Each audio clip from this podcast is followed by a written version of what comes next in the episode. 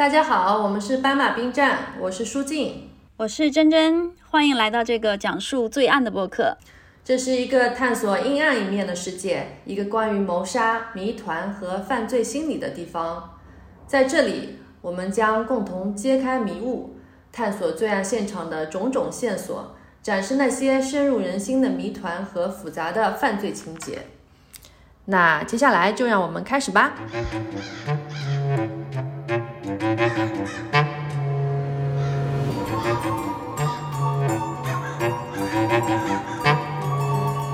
在开始讲今天的这起案件之前，我也想在这里先跟大家声明一下，嗯，本期播客会多次描述到案发现场，由于案发现场比较恐怖，可能会引起部分听众的不适，请大家根据自己的情况酌情收听。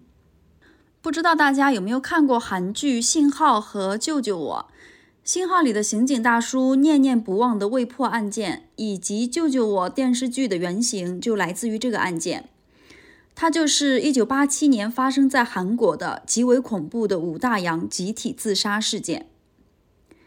在案发现场，五大洋教的三十一名信徒和教主朴顺子本人的尸体被层层叠叠地落在仅有十三平米的天花板内。这些遗体被分成了两堆，每堆都有两到三层。其中有一名男性呈下跪姿势被吊在中间，这个画面真的非常可怕。你一边说，我一边脑补了一下，真的是好吓人呀。嗯。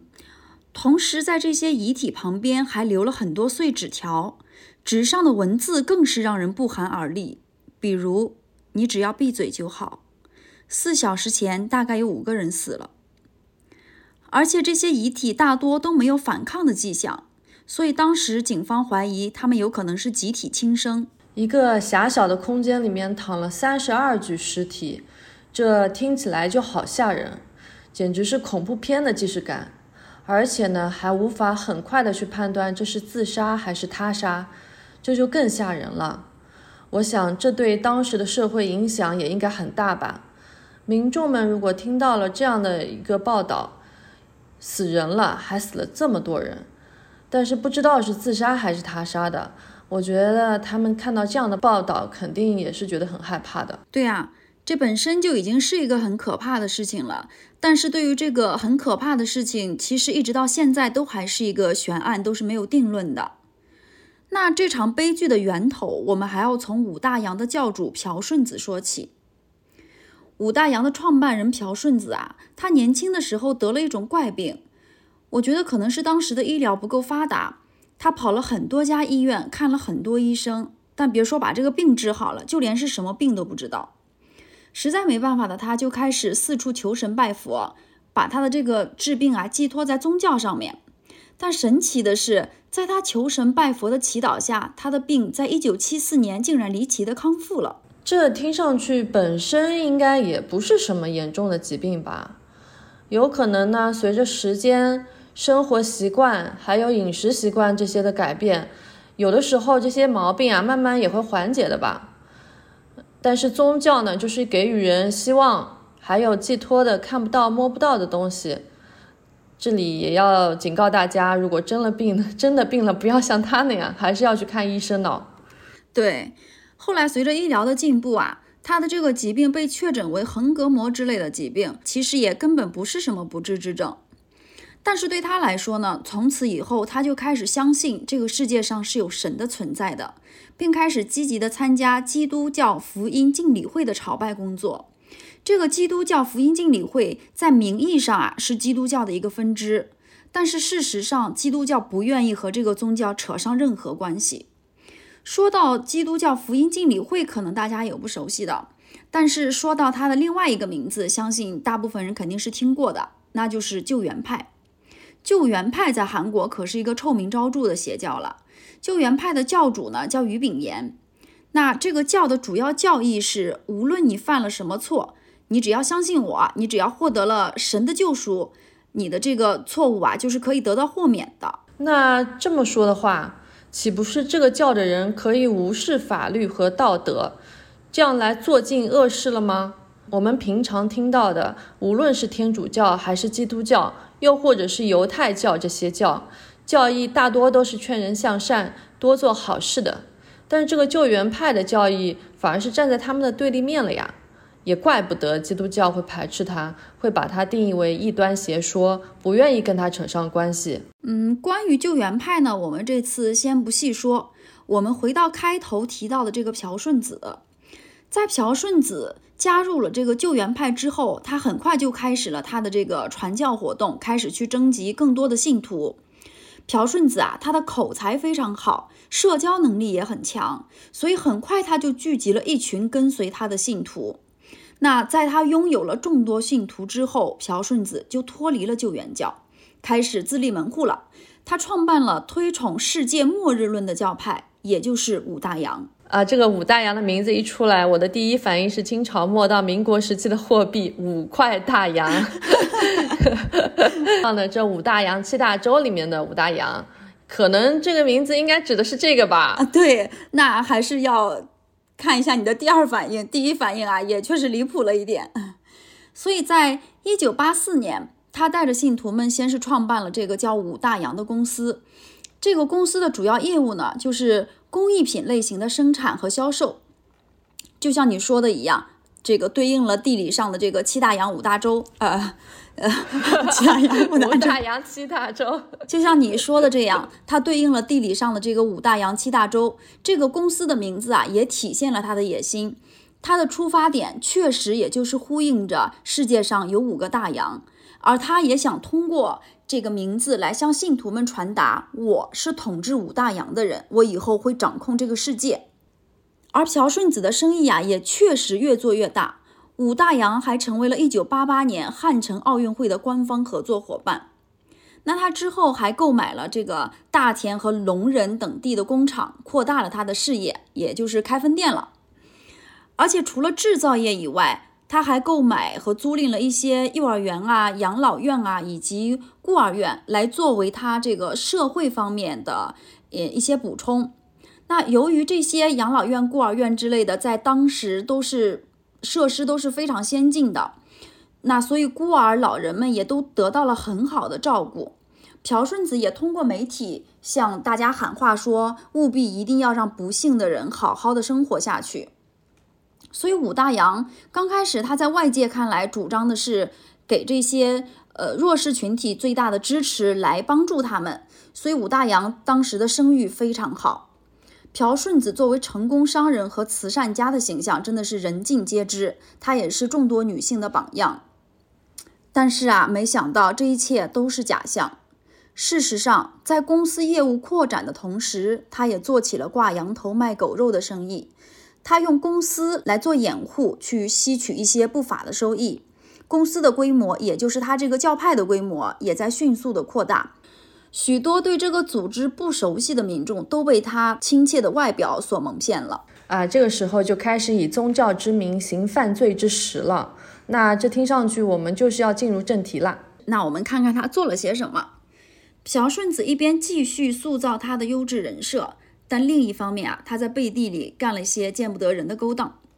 他先是让信徒们捐献善款，他在用高利率的方式吸引信徒把钱投到他的这个工艺品公司，然后啊，朴顺子会以开立支票的方式来支取利息，来博取这些信徒的信任。他还用公司的名义去借了高利贷，包括他的工艺品的这个工厂的建立资金，也是通过发放债券让民众去买。他还让忠诚的信徒呢住在工厂的宿舍里来制作这些工艺品，然后把这些工艺品啊拍下一些照片啊，或者是视频啊也好，来做一些宣传。以及有人来参观的时候是看到他的工厂确实是在正常运营的，但其实这些工艺品完全没有销量，也就是说并没有被销售出去。一个完全没有销量的公司要怎么存活下来呀？就这样的企业，他的信众还愿意借钱给他？他们难道不会产生怀疑吗？嗯，那我们来简单的看一看，他到底是用什么方式能让这些信徒相信他，并且可以义无反顾的把钱借给他。他虽然用债券啊借了巨额的钱，但是他一次都没有拖欠过过高的利息，也就是说他没有一次是逾期付款的。当然，我觉得这些钱啊应该也是从信徒那里收集来的捐款来偿还的。他向他的信徒和周围的人高利息借钱。包括这个债券也好，包括这个高利息借钱也好，它的利息其实都有百分之三十到百分之四十左右，这这是一个高的离谱的利息了。但是他也都按时偿还了，那信徒们肯定就尝到了甜头啊。比如说我借了一万块钱出去，那我可以拿到一万三千块、一万四千块，所以大家也都很相信他，毕竟钱到手了嘛，就也给了他更多的信任。哦，那其实这就是所谓的庞氏骗局，也就是从别人那里借到钱，再去还之前借钱的人，从 A 借钱，然后再从 B 借钱，拿 B 借的钱去还给 A。嗯，这个其实是一个很早的庞氏骗局吧？对，那朴顺子表面上啊，他也是一个，就像我们前面讲的，他是一个关心慈善事业的模范企业家，他甚至还获得了总统奖。所以他在外看来是非常有威望的公开人物，大家很少会对这样的公众人物有怀疑。我想这也是其中的一个原因。对，按时还款又信用满分，再加上他这个明星效应，那确实怪不得他能筹到这么多的钱了。但是前面说到的还都是金钱操纵啊，或者是用自己的这些威望啊、权威啊来让信徒们去相信。那接下来我们再看一看另一方面，他是怎么从精神方面来操纵信徒的。前面我们提到他建了幼儿园、孤儿院、养老院，更可怕的就在这里，信徒们啊，出于对朴顺子的信任，把自己的孩子也交给了朴顺子。孤儿院里的孤儿其实大多数都是信徒们的孩子，朴顺子把信徒们的孩子伪装成孤儿，还对他们进行洗脑。告诉他们，你们没有父母，你们是孤儿，而我是你们的母亲。他甚至还公开的告诉他们，如果你找到父母的话，你和你的父母都会下地狱。那养老院的居民啊，也是如出一辙。他对外宣称，这些都是一些孤寡老人，因为在做慈善嘛，我在照顾这些孤寡老人。但是他们也都是信徒们的父母。那我觉得孩子和老人都在五大洋了。这不就是说，朴顺子就是进一步的控制了信徒的整个家庭。唉，这些信徒除了自己，连他们的父母和孩子都被控制了。那这一家子都被这个朴顺子扯上了关系，那真的是一步一步陷得更深了。对，那他后面是怎么持续的来操控大家的呢？在这个五大洋教里啊，每个月大家都要进行一次自我反省。在这个自我反省期间，信徒们需要在所有人面前忏悔，他们在这个月的生活情况有没有违反任何教义呀，或者是规则？那既然说了是忏悔，我相信他就是更在强调你这个月做了什么不对的事情，但是是会完全忽略到他们可能做了哪些好的事情。如果有，如果他有违反了教义或者是任何规则，他们就会被无情的殴打，也是作为一个他所谓的惩罚。所以啊，在这个反省会上，经常会有小孩子殴打父母的这些很离谱的时刻，而且被殴打的这些人呢，他还要求他们必须心存感激，因为你只有这样，你才能得到救赎。就这样呢，信徒们的精神和独立思考的能力就被他一点一点的剥削掉了。这个每个月一次的反省会，让我想起国外不是有很多那种互助会吗？像是戒酒会之类的，对互助会一般都是大家自己讲述自己这段时间的情况，他们的情况或者好或者不好，然后会里的人会互相鼓励，相互帮助，让你觉得呢你不是一个人，然后大家就这样互相鼓励，彼此朝着更好的方向去走了。但是呢，这个反省会是忏悔，也就是说讲述这个月里面所谓不对的事情，讲完之后还要被大家殴打、被责骂。等于其实每个人都被这个团体孤立起来，就会互相的举报啊，这些我想应该也是会有的。所以这个时间久了，信徒们可能会觉得，哎，我害怕，我做了什么，我我害怕被别人说，我觉得我做很多事情都不对，都是要被团体里面的人打骂的。那慢慢这样，人可能就会丧失了这种理性思考的能力，之后就会无法自己来判断一件事情到底是非对错。是真是假，无法辨别这个世界的善恶美丑了。所以精神操纵是真的很可怕，因为你都没有自我了，你就更会相信教主讲的才是真理。那话说回来，一九八六年的时候呢，朴顺子投资了七亿韩元，与当时的一家日本的电子元件制造商合资生产这个电子产品。七亿韩元是多少？折合人民币将近四百万。这在当时是一笔巨款了。但这一次呢，他被骗了，七亿韩元也打了水漂。平时给别人画饼的人，这次反而被别人画了饼，报应啊！你这个总结也是很贴切啊。所以他因此啊，也欠下了大笔的债务。为了弥补这个损失呢，朴顺子命令信徒们购买更多的债券。信徒们也是向自己的亲戚啊、朋友那里借钱给他。至此啊，他收到的债券总额达到了八十九亿韩元。你算一算，这八十九亿韩元有多少了？差不多五千万人民币。这在八十年代末真的是无法想象的巨额债五千文数字。但是这一次呢，债券到期了之后，他并没有偿还。这个金额听下来，他也是很难偿还了。那债权人的追讨啊，和这些利息就慢慢的堆积了起来。很多债主呢，纷纷前往五大洋的据点来催讨他们的债务，希望自己被欠的钱呢能讨回去，但均被朴顺子以各种理由打发了，甚至还用暴力的方式打发走了他们。那一九八七年八月十六号这一天，其中的一名债主李相培被积欠了高达五亿韩元的款项。当时他去找朴顺子索要的时候，朴顺子指挥了数名手下对他施暴，然后还逼迫他签下了放弃债权催讨证明书才能离开。那这个被施暴的债主离开了之后啊，他实在太气愤了。我去要我的钱，结果我还被打了一顿，越想越气不过，所以他就马上向警方报了警。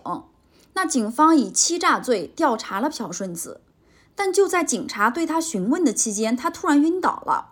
于是啊，警察和他的儿子们先把他送到了医院。这晕倒的还挺是时候的，我看他在演戏这方面也是有点天赋在身上的呀。这我也觉得是啊。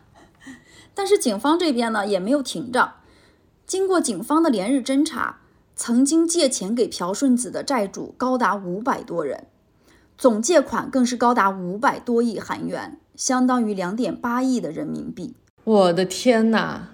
欠了那么多钱，真的是超乎我的想象了，两点八亿人民币，这就算是在现在也是一笔相当大的巨款了，何况是在一九八七年这么早。对，所以在警察做了这些侦查之后，查到这些信息之后，就在八七年八月二十五号，警方决定以欺诈罪正式逮捕小顺子。但当警察到达医院的时候，发现他已经离开了医院，并带着他的一众信徒失踪了。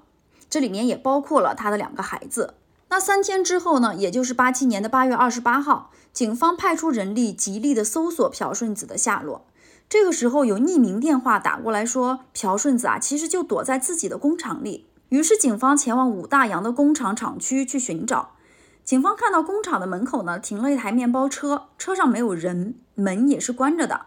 但是这个车子上放了一张通行证，这张通行证呢，可以确认这确实是武大洋的车子。有目击者告诉警察说，在八月二十五号那天，他看到一群人开开心心的上了车子，一边还说着哈利路亚。但是警方这次并没有找到朴顺子这一帮人。第二天，也就是八月二十九号，武大洋的职员金英子来到工厂，他发现这个工厂的天花板有塌陷，其中还露出了一些疑似于人身体的样子。她赶紧告诉了恰好来工厂找家人的朴顺子的丈夫李基正。因为丈夫也是好几天没有看到那个朴顺子了嘛。那之后呢，朴顺子的丈夫在下午四点左右向警方举报，警方到场后就出现了我们开头讲的这一幕，那这场集体死亡也就被公之于众了。那为什么金英子会轻易的发现连警方都没有找到的这些人？原来从八月二十五号，朴顺子带着这些人藏身在这个天花板里的时候啊，金英子每天是负责给天花板上的这些人送食物的。三十二具穿着内衣和睡衣的尸体相互的交织在一起，一共有四名男性和二十八名女性。奇怪的是，他们的鼻子和嘴里都塞满了纸巾和棉花之类的东西。我的天哪！就是我们刚刚一开始说到的这个场景。光听上去，三十二具尸体在天花板上，这实在是太让人毛骨悚然了。我猜，连经验丰富的警察可能都没有见过这样的悲惨现场吧？对，我在搜索资料的时候有看到一两张现场的照片，也确实是看了第一遍，我就已经不想打开再看，也不敢打开再看第二遍了。那让我们来看看警察勘查后的犯罪现场情况。经过警方调查后发现，中间呈半跪姿态被吊着的男性是武大洋的厂长李金珠，他的手脚全都被绑着，鼻子和嘴巴也同样被棉花塞着。其他在天花板上的两组尸体分别是：第一组有十九具遗体层层的排列在一起，第二组也就是由朴顺子的那一组，一共有十二具尸体。教主朴顺子的皮肤啊是有脱落的，而且是有明显的挣扎的痕迹的。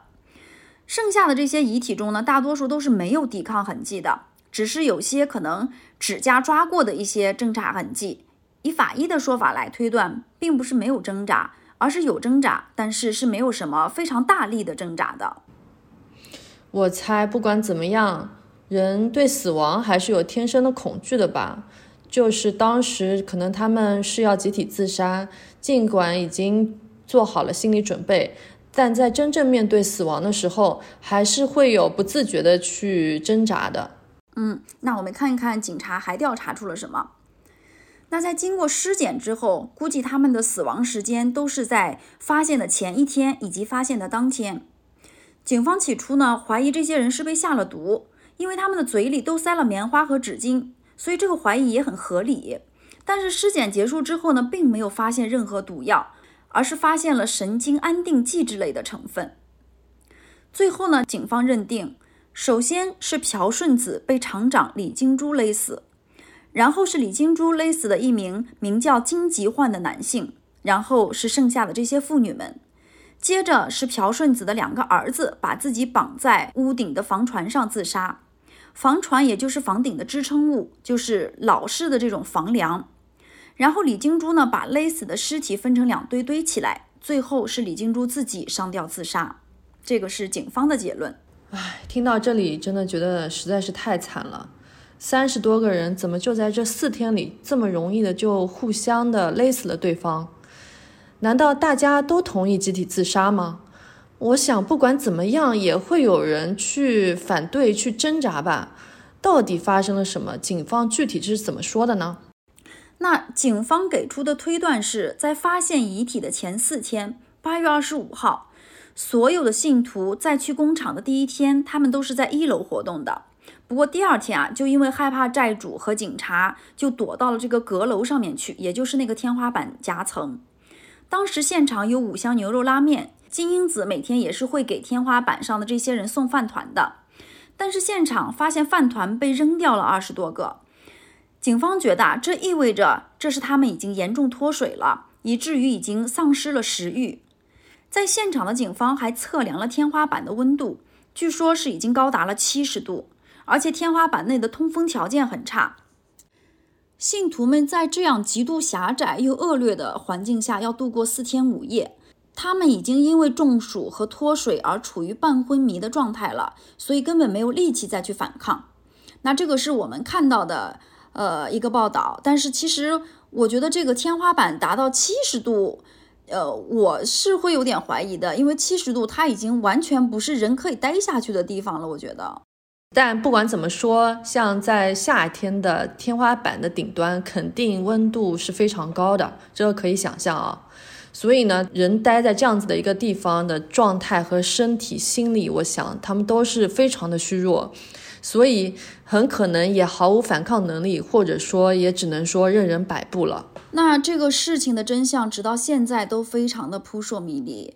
主流的猜测是，他们跟随教主朴顺子来举办这个死亡仪式之后，迎接生命的终点，说是只要得到救赎，那无论何时死都能上天堂。虽然在许多相关人士的证词和证据的佐证之下，朴顺子犯罪团伙的犯罪证据明确，但随着当事人都已经死亡之后啊，整起事件的深层细节及事项啊，这些东西也随着逝去的生命一起被埋葬了。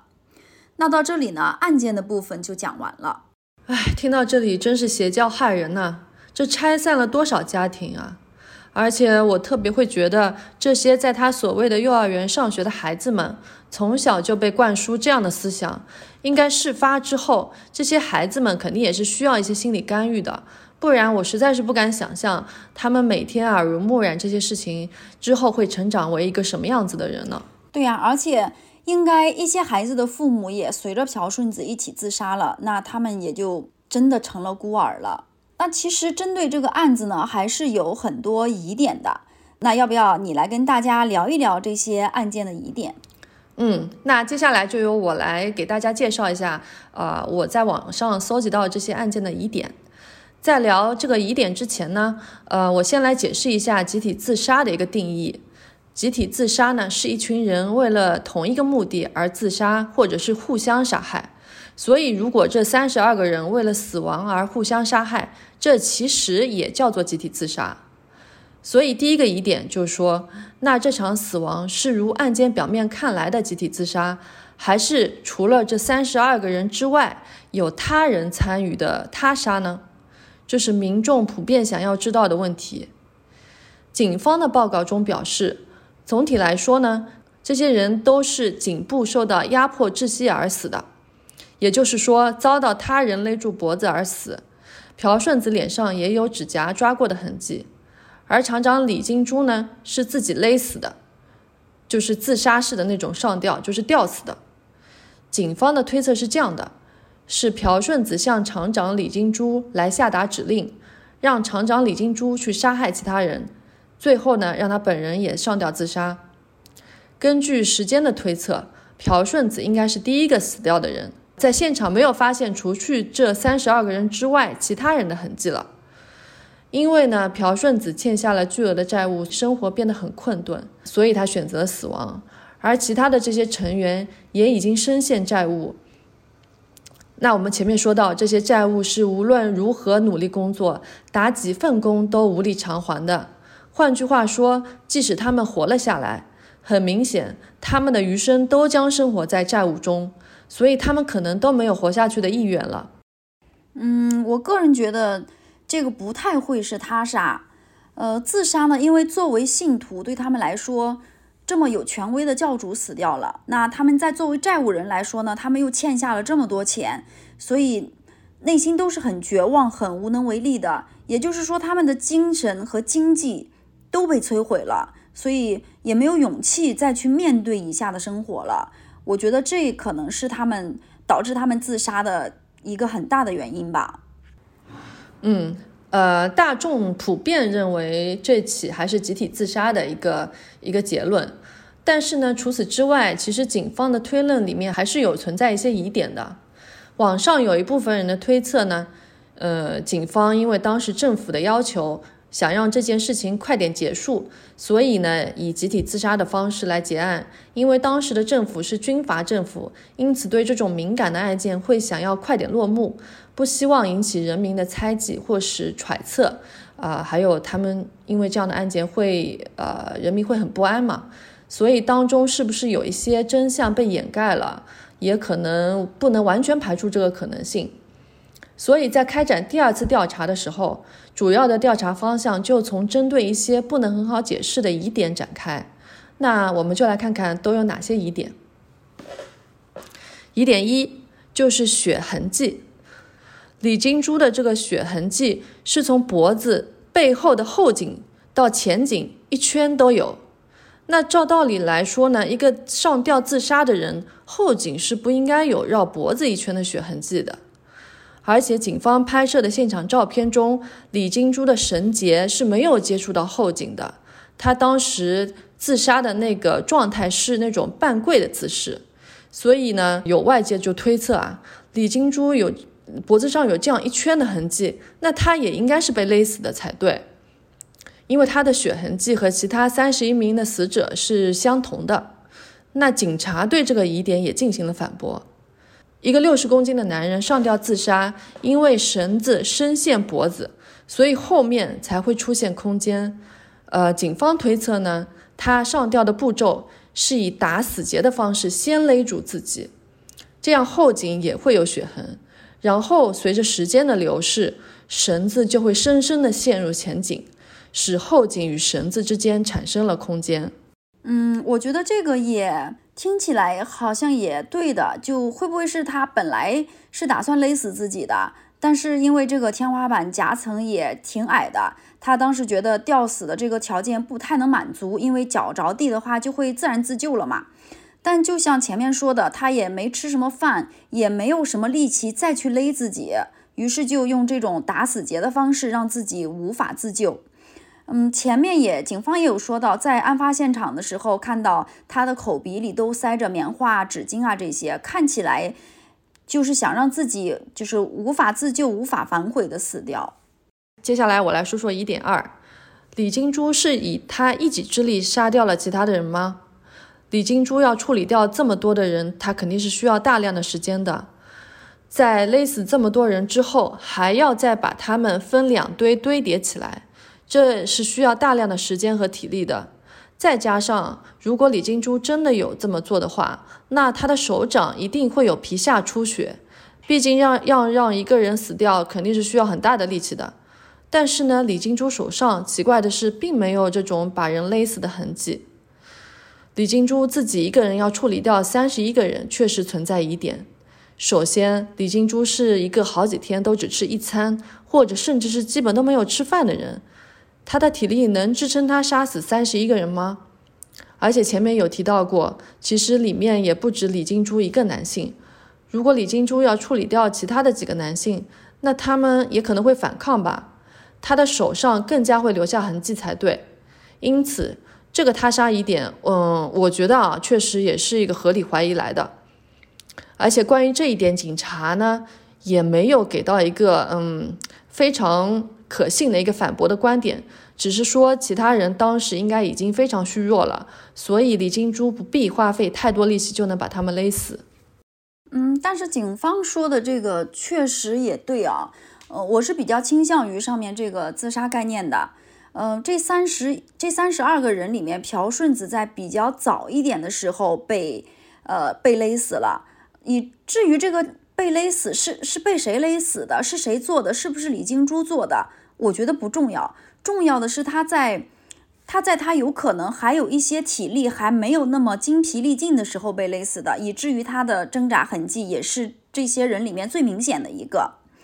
因为早些时候他还是没有脱水，就没有到脱水的地步嘛，所以还是会不自觉的去挣扎的。剩下的这些人呢，因为每个人的体力和身体情况都是不一样的，可能一些人是通过自杀，就是自己勒死自己来了结的；一些人呢，可能已经是处于这个脱水和半昏迷的状态了，可能他们都已经相约好了死亡。那既然我们相约死亡了，所以当时还不至于昏迷的李金珠勒死了他们。但这也可以解释为什么很多人都是没有这个抵抗的痕迹的，但是稍微的有一些些挣扎的痕迹。至于他有没有体力把这些人叠起来，我认为他不需要把这些人叠起来。这些人本来就是层层叠叠在一起的，因为这个天花板上只有十三平米，十三平米算一算，三十二个人，相当于平均每平米要承受两点五个人。那人在有意识的时候，你可以挤一挤，你蹲着，我坐着，呃，怎么样？但是人在精神恍惚的时候出现了脱水昏迷之后，他的四肢是会不受控制的，自己会伸展开来的。那伸展开来之后，也就是说每个人要占至少一平米了吧？那十三平米要容纳三十二个人，那这些人可不是要层层叠叠的叠在一起了吗？还有一个没有办法解释的就是李金珠她的这个手上是没有任何皮下出血，也就是勒死用力的这个痕迹的，这个是有点难解释哦。啊，那这里我和你有不同意见了。看现场拍摄的照片，这些尸体是被分成了两堆的。天花板上除了尸体所处的位置之外，还是留有一些空间的。如果昏迷之后自然叠起来，我觉得吧，不太会像堆叠成两堆的样子，因为这两堆不只是有的地方不只是叠了两层的尸体哦，有的地方叠了三层呢。所以，嗯，我看现场的照片还是会觉得。呃，是有人刻意把它们叠在一起的，因为人倒下之后很难去这样，呃，叠成三叠的这这样子，我觉得是，嗯，在我的想象里面是很难做到的。但是我觉得这是有可能的，因为怎么说？因为他们第一个他们已经相约死亡了，第二个他们也都是一些熟悉的人。那人在面临就就像你进到一个房间，呃，也不说进到一个房间吧，就像你碰到什么可怕的事情，你旁边有人的时候，你是会自然的向他靠拢的。那跟他们要面对这个死亡是一样的。他在面对，其实对他虽然他们相约死亡了，但是我相信死亡对他们来说也应该是一个还蛮可怕的事情，就是没有经历过的事情嘛，大家都没有死过。所以他们还是会，就是还是会自然的人跟人之间的这种依赖感，人跟人要在一起的这种感觉，所以他们才会就是就是有就是就叠在一起的这种，因为他他就是会跟导向身边的人就是在一起。嗯，我理解你说的这种想要在一起的这种这种这种感觉，但是我看现场的照片。他们都是头朝向同一个方向，并且就是很规则的叠在一起。那如果说是李金珠移动尸体的话，在这么小的一个空间里，又热又饿的情况下，他还要去搬这些尸体，我觉得这本身也是一件挺困难的事情吧。他可能已经举步维艰，还要去搬这三十二具尸体呀，我觉得也蛮难的。呃，不过呢，这到现在也无从可考了，到底这些死者是自然的叠在了一起？还是说有人移动他们放在了一起？那听众们对这一点有什么想法，也可以跟我们讨论哈。好，那我们来说一点三，教主朴顺子是遭人打死的吗？以法医的鉴定来看，脖子上呢是有勒痕的，判断是被人从后面勒住脖子，为了抵抗并摆脱掉绳子，也产生了大量的痕迹。诶，我开一个脑洞啊，只是开脑洞啊。呃，有没有可能人之将死，其言也善？所以呢，他就跟大家讲了他之前的种种操作，开始搞推心置腹的这一套了。他推心置腹呢，也是为了让大家和他站在同一条战线上。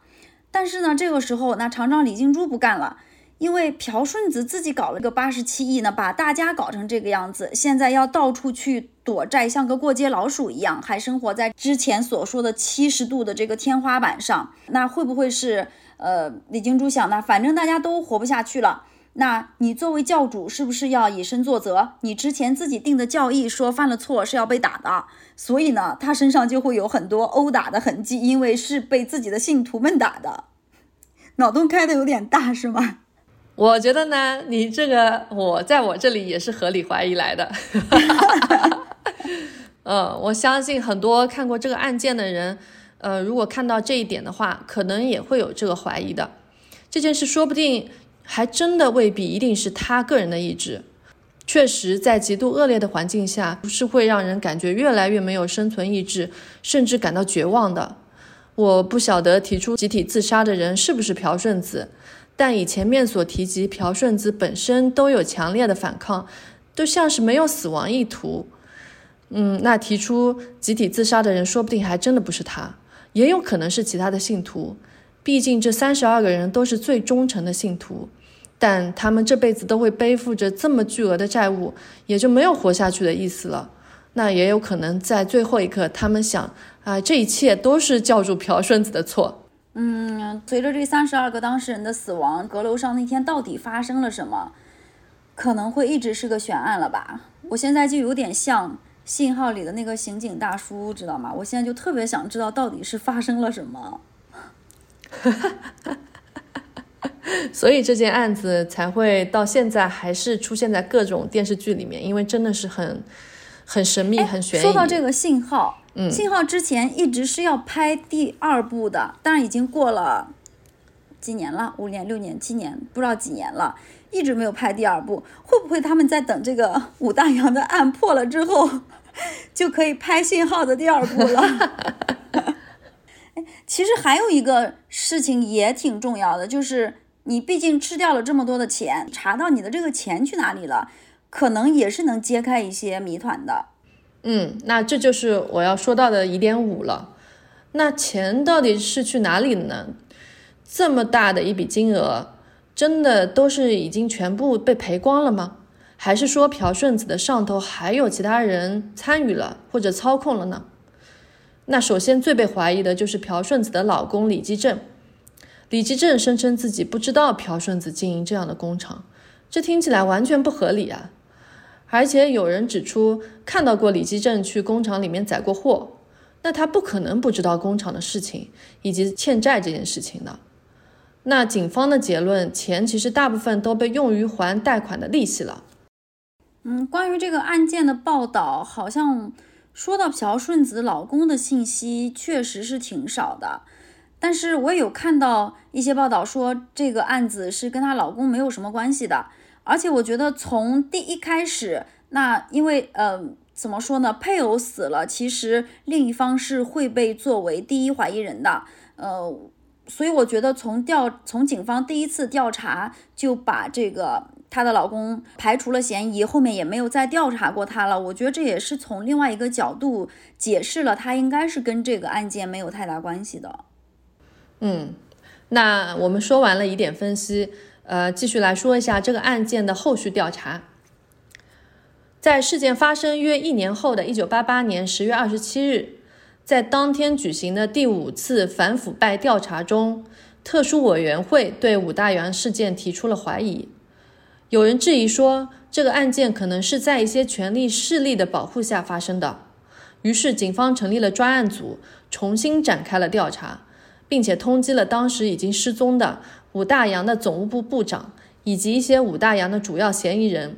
此外，参与各种筹款活动的一名宋女士也因为欺诈罪被捕了。然而，尽管警方进行了重新调查，仍旧无法解开事件的各种谜题。之后呢？在事件发生的四年后，一九九一年的七月，当时有六名武大洋的员工无法承受良心的不安，选择了自首。呃，于是这个案件就开启了第三次的调查。前面我们听到的武大洋如何敛财，以及那些严格的纪律和无人权的控制，都是出于这一次的自首，并且他们讲到，在第二次的调查中，警方通缉的武大洋的总部部长、幼儿园的负责人等三人，也是在武大洋的教规习俗下被殴打致死的。而这六位自首的人。正是被安排了去藏匿他们的尸体。警方根据他们的口供，在武大洋的仓库附近找到了这三具尸体。就六名自首的员工，因私自处理尸体罪，被判了四到六年的监禁。七月十日，在他们自首的十天之后，据《韩民族报》报道说，有消息称，当年朴顺子的武大洋公司的公司资产两百亿资金中。有其中一部分流入了一家和救援派有勾结的公司。当时，民主党的朴灿中议员公开了相关资料，包括朴顺子和该公司的干部宋在华，也就是救援派教主的财务秘书，进行了现金交易的资料，还有救援派信徒们在使用的首尔江南的职员宿舍，名字叫三模宿舍。和大田的武大洋总部之间曾经存在过通话记录。另外，据报道，案发现场找到的纸条中还包括一张三友现在也很痛苦的纸条。这个三友贸易公司正是救援派教主于炳炎所创立的公司。但是，据媒体报道，这个很有可能能揭示武大洋事件背后是否有势力存在的重要证据，竟然被丢失了。因此，一部分人甚至说，警察内部也可能和救援派有内通的人。朴顺子也被认为是于炳炎的一个工具人。直白一点说，朴顺子的行为也有可能是帮于炳炎做的。因此，朴顺子以宗教作为掩盖，实际上是一间拉拢私人借贷的公司。武大洋也只是于炳炎的其中一个公司的棋子罢了。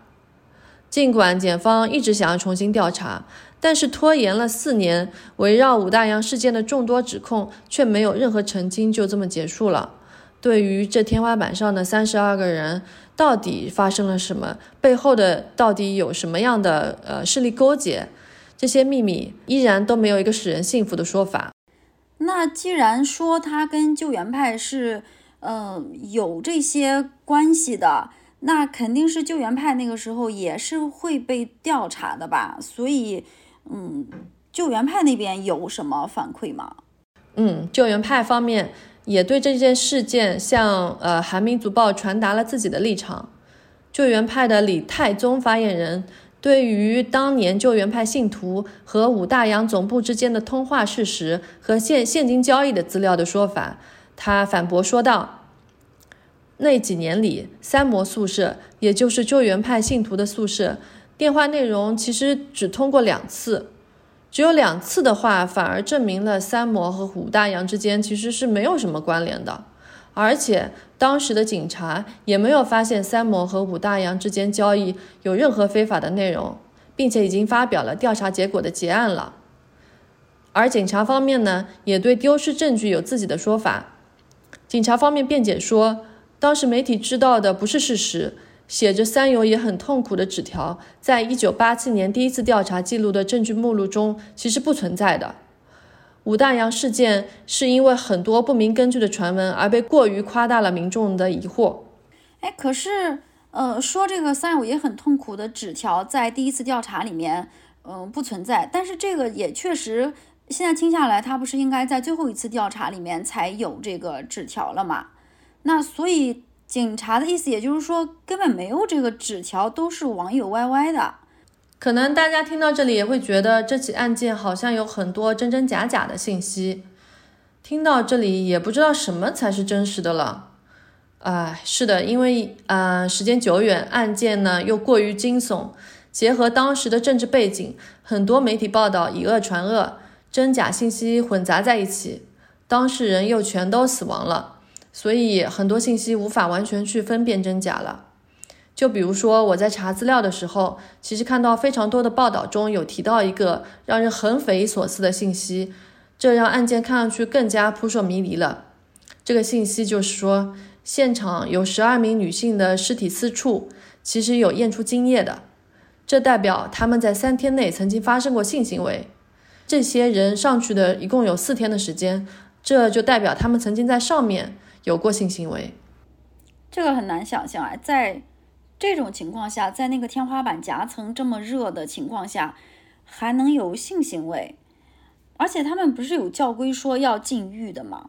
关于这一点，我查到一篇采访，当时调查该案件的警方说道：“呃，当时最终得出的结论是因为在挤出死者的阴道液的时候使用了棉花，上面棉花粉。”混合了阴道液，呈现出精液相似的液体了。嗯，也就是说这些不是精液，只是警方在尸检的时候使用的棉花，什么棉花粉沾染了什么阴道液之后，看起来像是精液，但其实并不能确认是精液，对吗？嗯，我猜呢，是因为当时年代比较早，检验能力不强，所以一开始，呃，这个液体看上去像是精液，所以信息最初的时候传递给了媒体。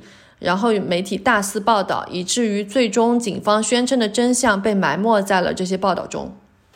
在二零一四年，Newsroom 对当年负责指挥调查这起案件的朴英珠检察长做了访问。呃，他其实嗯说到了很多关于这些真真假假事件的一些他的说法。他当时说到：“呃，如果去过现场的人是不会产生。”有这起案件有可能是他杀这样的疑问的。当时为了加快调查速度，尽快的去解除民众的疑惑，我们急于尸检，还从各个地区调来了法医。发现三十二具尸体的第二天就进行了尸检。虽然尸体有腐烂的味道，但是在旁边吃着炸酱面，呃，看着医生们做尸检的记忆画面还历历在目。那天和法医沟通后，最终得出的结论是因为。没有外部行为而杀人的痕迹，在天花板上，这些人待了四天五夜，都精疲力尽了。他们用绳子掐住脖子，但不是用杀死正常人那种拧紧的强度，而是很弱的强度，但还是都死了。对于嫌疑人刘炳炎和朴顺子的老公李先生，当时我们也都做了调查，但是并没有发现什么可疑的痕迹。呃，对于朴顺子借的钱是否流向了救援派，又从救援派流向了于炳炎，虽然不知道真相是什么，但是我们当时并没有找到任何相关的证据。他对于一些社会上的传言也进行了反驳。他说：“没有看到现场，就不要说这是否是一件他杀或者暴力事件。事件总是会在现场会有答案的。当时的案犯案现场给了所有的答案。”为什么民众、媒体都不看证据？他们总是容易被奇怪的、为了模糊事件本身的传闻而被欺骗了。确实，在我们筹备这起案件的时候，在搜集这些报道啊资料的时候，也确实看到过很多报道，对事实的部分都是有一些自相矛盾，真真假假，难以分辨。嗯，我想是因为这起案件实在是太过于恐怖和诡异了，所以它吸引了大量的关注度。也有可能有些媒体它确实是为了博取眼球，有些地方就会有一些夸大事实的成分在，以及可能编造一些其实并不存在的证据。另外，对于阴谋论和救援派的关系，这个。嗯，也是一个非常博眼球的一点。大家也都知道，韩国的新闻媒体和娱乐业对这种官商勾结啊、呃警察腐败啊这些猎奇的阴谋论的论点，都是很受民众去关注和讨论的。